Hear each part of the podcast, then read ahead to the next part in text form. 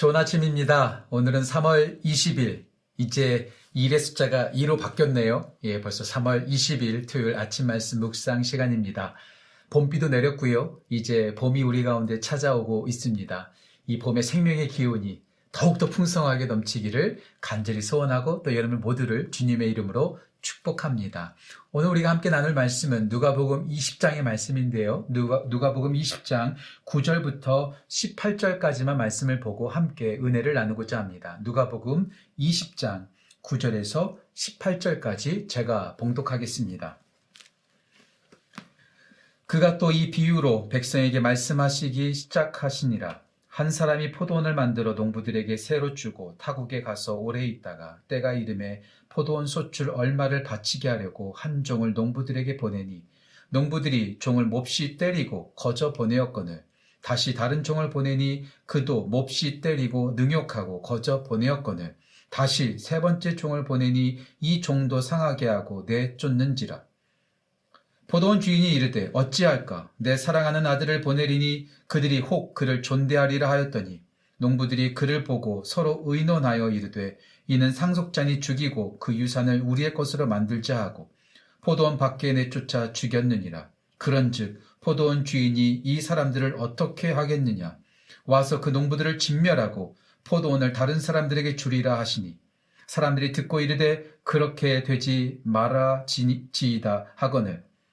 그들을 보시며 이르시되 그러면 기록된 바 건축자들의 버린 돌이 모퉁이의 버릿돌이 되었느니라 함이 어찌미냐? 무릇 이 돌이 이 돌 위에 떨어지는 자는 깨어지겠고 이 돌이 사람 위에 떨어지면 그를 가루로 만들어 흩으리라 하시니라 아멘 예수님의 말씀입니다. 오늘 우리가 너무나 잘 알고 있는 포도원 소장농의 비유 말씀입니다. 주인이 먼 타국으로 가면서 모든 것들을 다 맡기죠. 그리고 어, 농부들에게 종을 보내서 그 세를 받고자 합니다. 하지만 첫 번째 보냈더니 어, 어떻게 하죠? 몹시 때리고 거저 보냅니다. 두 번째 또 보냅니다. 몹시 때릴 뿐만 아니라 능욕하고 거저 보냈다라고 말합니다. 세 번째 또 종을 보냅니다. 이 종도 상하게 하고 내어 쫓았다라고 말하고 있습니다. 그래서 주인은 한 번 더 생각하죠. 내 사랑하는 아들, 그냥 아들도 아니고 사랑하는 아들을 보내겠다. 그러면 그, 그들이 존대할, 존대하리라.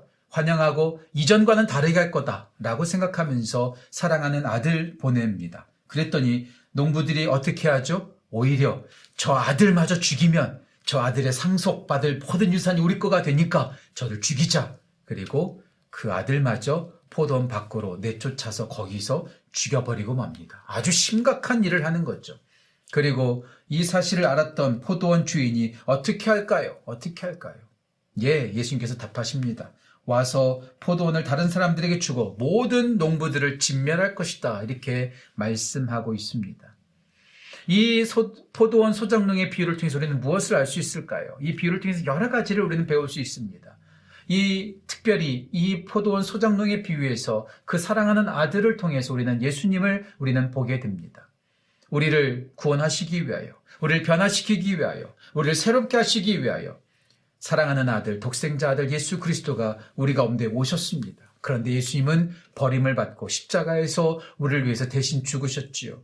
예수님의 그 대속, 예수님의 그 십자가도 여기서 발견할 수 있습니다. 이 본문에서 특별히 또 무엇을 배울 수 있을까요? 오늘 저는 여러분들과 두 가지로 함께 말씀을 나누고자 합니다. 첫 번째, 우리의 정체성입니다. 우리의 정체성. 오늘 여기 나와 있는 그 농부들, 농부들이 바로 우리들의 모습이라는 것이죠. 우리가 주인이 아닙니다. 우리는 소장농입니다. 우리는 주인의 종입니다. 다른 말로 표현하면 청직이죠. 청직이라면, 종이라면, 소장농이라면 우리가 마땅히 해야 될 의무가 있습니다. 마땅히 해야 될 일들이 있는 거죠.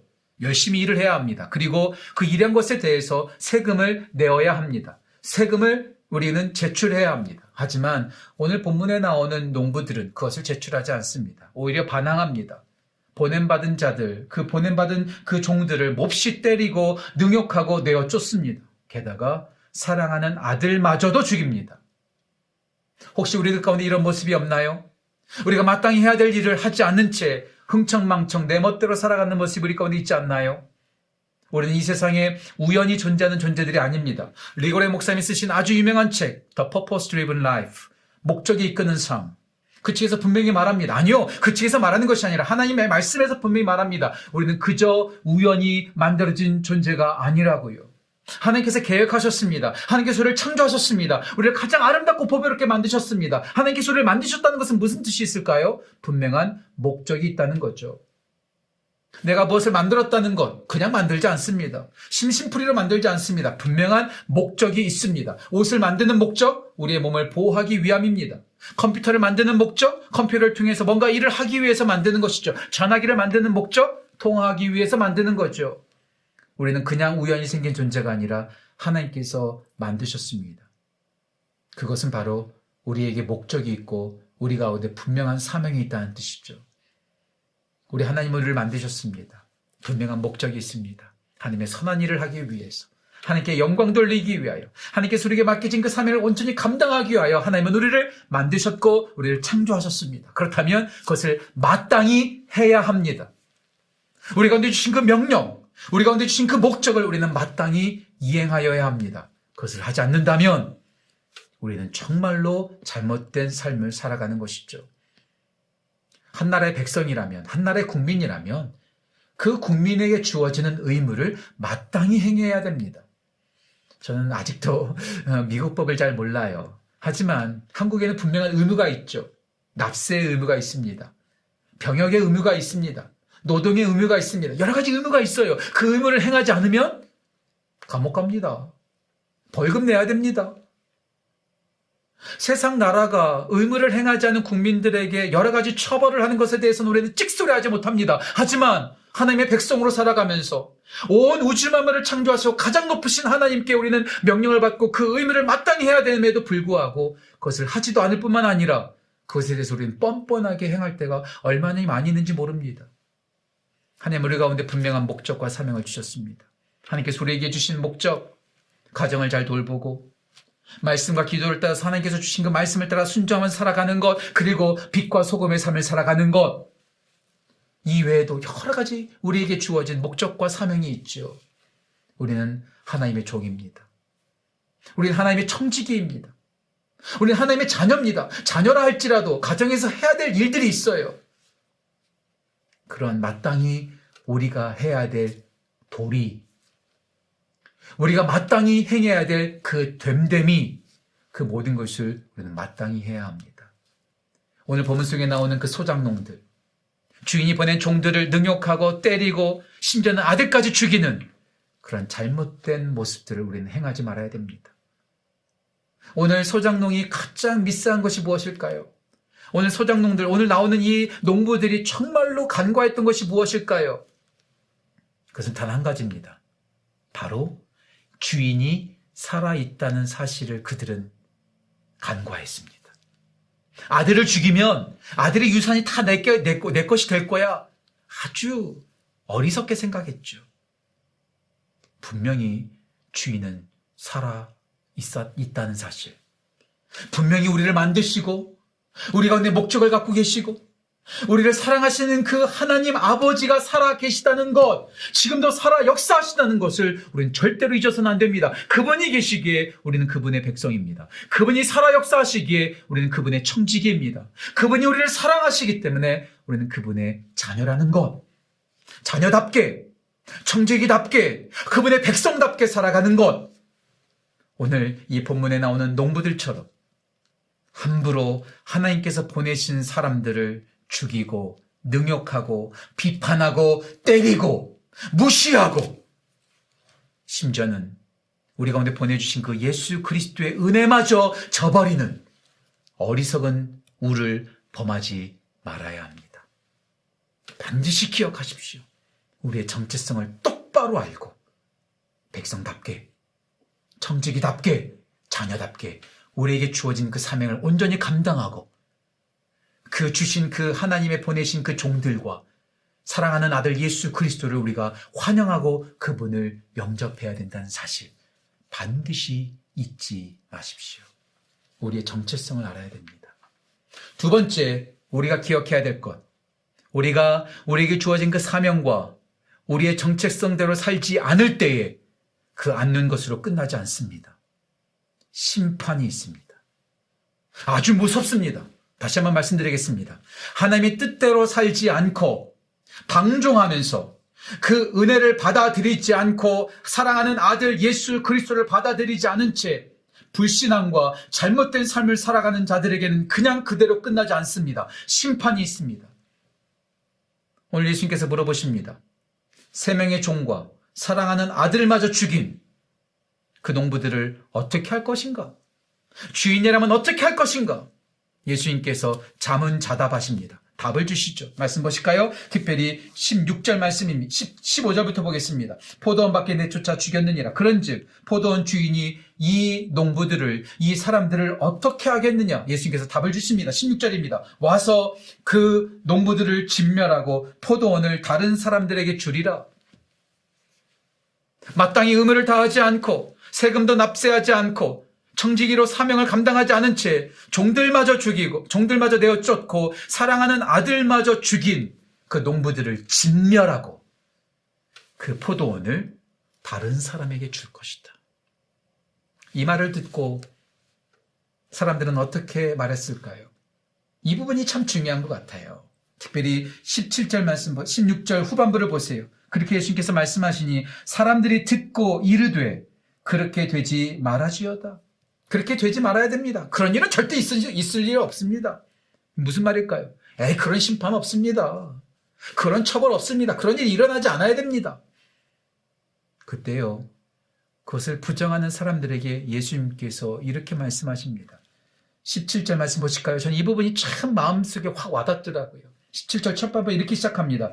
그들을 보시며 이르시되 심판을 부정하고 처벌을 부정하고 아무리 종들을 내어 쫓고 사랑하는 아들마저 죽였다 할지라도 그런 진멸되는 일이나 빼앗기는 일은 없을 거야 라고 말하는 그런 사람들을 똑바로 쳐다보시면서 예수님께서 말씀하십니다. 계속해서 말씀 보실까요? 이렇게 나옵니다.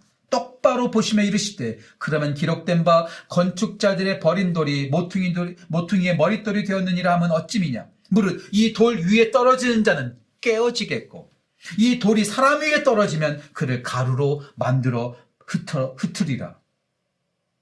모퉁이 돌이 건축자의 버린 돌이 머릿돌이 되고 이 돌 위에 떨어진 자는 깨어지겠고 돌이 이 위에 떨어지면 산산이 흩어져 버릴 것이다. 가루로 만들어질 것이다. 분명히 심판은 있어 예수님께서 똑바로 보시면서 말씀하시는 거죠. 사랑 많으신 하나님께서 어떻게 지옥을 만드실 수 있겠어?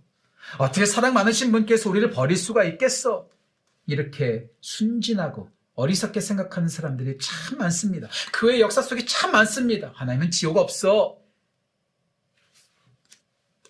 제가 오늘 여러분들한테 한 권의 책을 소개하고자 합니다. 제가 너무나 좋아하는 목사님, 프란시스 첸. 정말로 영향력 있는 목사님이시죠. 복음적인 목사님이십니다. 정말 귀하게 사용하는, 사역하시는 목사님이죠. 그분이 쓴 책 가운데 Erasing Hell 지옥은 없다? 물음표가 있죠. 지옥은 없다? No. 지옥을 지워버린다? 그럴 수 없다. 지옥은 분명히 있다는 거예요. 지옥은 분명히 있다는 거예요. 이 책에서 분명히 말합니다. 지옥은 분명히 있다는 것이죠. 하나님의 심판은 분명히 있다는 거예요. 왜 그럴까요? 예수님께서 말씀하셨어요. 이 책에서 이런 접근은 별로 좋은 접근이라고 말하진 않지만 제가 여러분들한테 이해를 돕기 위해서 말씀드립니다. 예수님께서 신약 성경에서 지옥이라는 구체적인 단어, 정확한 단어를 몇 번 사용하셨는가? 12번 사용하셨다는 거예요. 정확한 지옥이라는 단어를 12번 사용하셨고요. 뿐만 아니라 바깥 어두운데 영원한 불, 영원한 형벌, 울며 이를 갈미 있을 것이다라는 이런 비유적인 지옥이라는 표현은 엄청 많이 하셨다는 것이죠. 성경은 분명히 우리 가운데 지옥을 말하고 있습니다. 천국만 있을까요? 제가 지난주에 천국 설명서에 대한 책을 소개해 드렸죠. 천국만 늘 생각하죠. 예. 그런데요, 반드시 지옥도 있다는 사실입니다.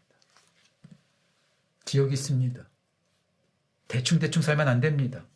에이, 뭐, 이렇게 살다가 뭐, 뭐, 뭐, 지옥, 지옥 없어, 없어. 그냥 아무렇게나 살면 되지.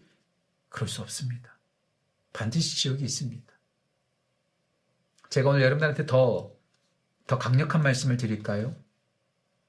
지옥을 생각하면 우리는 항상 이런 생각을 합니다. 불신자들을 생각합니다. 예수님 안 믿는 사람들, 교회 밖에 있는 사람들, 예수님을 믿지 않는 사람들만 지옥에 가는 거야. 이렇게 생각하는 경우가 있어요. 그런데요. 예, 제가 이 책에서 아주 어, 아주 충격받았던 부분을 그대로 읽어드리겠습니다. 잘 들어보세요. 우리는 지옥이라고 하면 불신자들을 먼저 떠올립니다.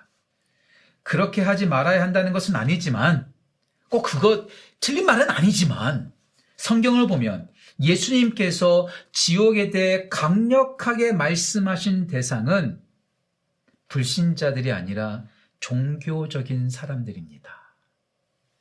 그들은 교회 예배에 참석하는 사람들이었습니다. 저는 그것이 너무나 놀라웠습니다.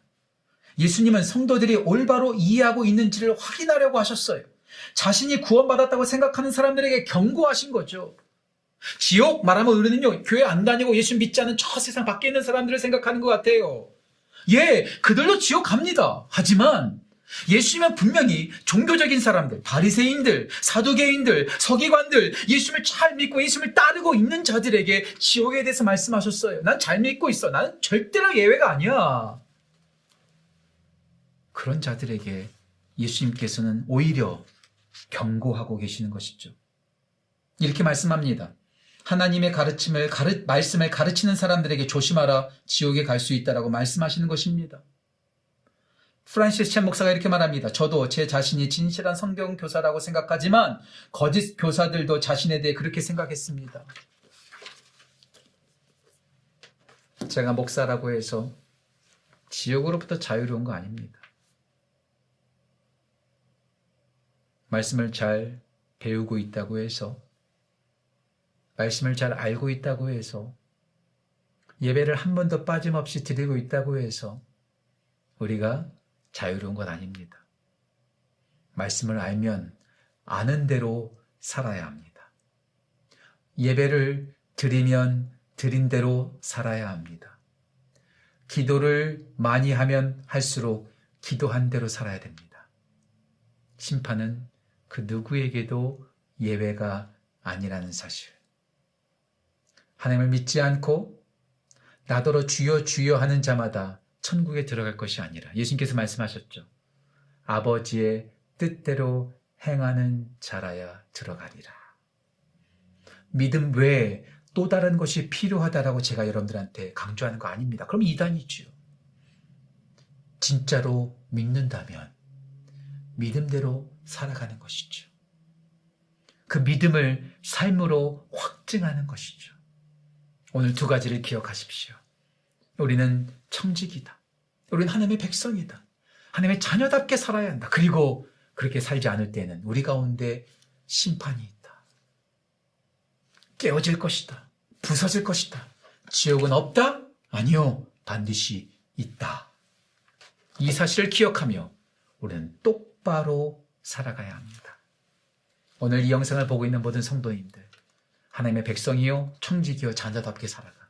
하나님의 그 무서운 심판이 아니라 하나님의 영원한 상급을 받는 심판에 들어가는 귀한 은혜가 있기를 간절히 소원합니다.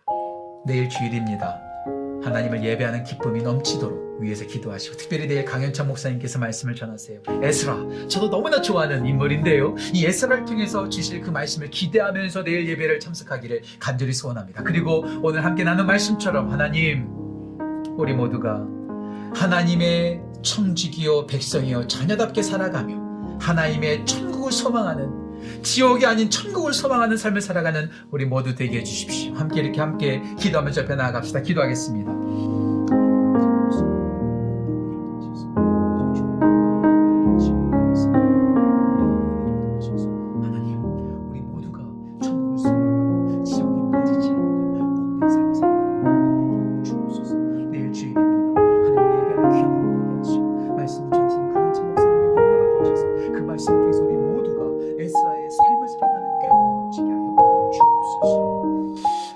아버지 감사합니다.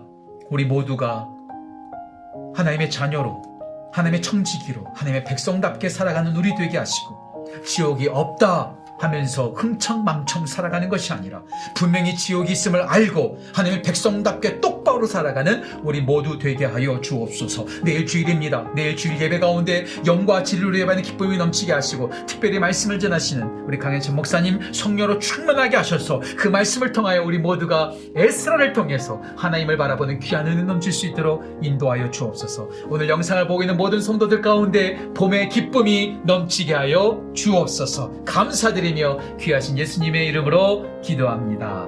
아멘. 내일 주일 예배를 통해서 함께 만나기를 간절히 소원합니다. 오늘 하루도 행복하십시오. 여러분 모두를 사랑하고 또 축복합니다.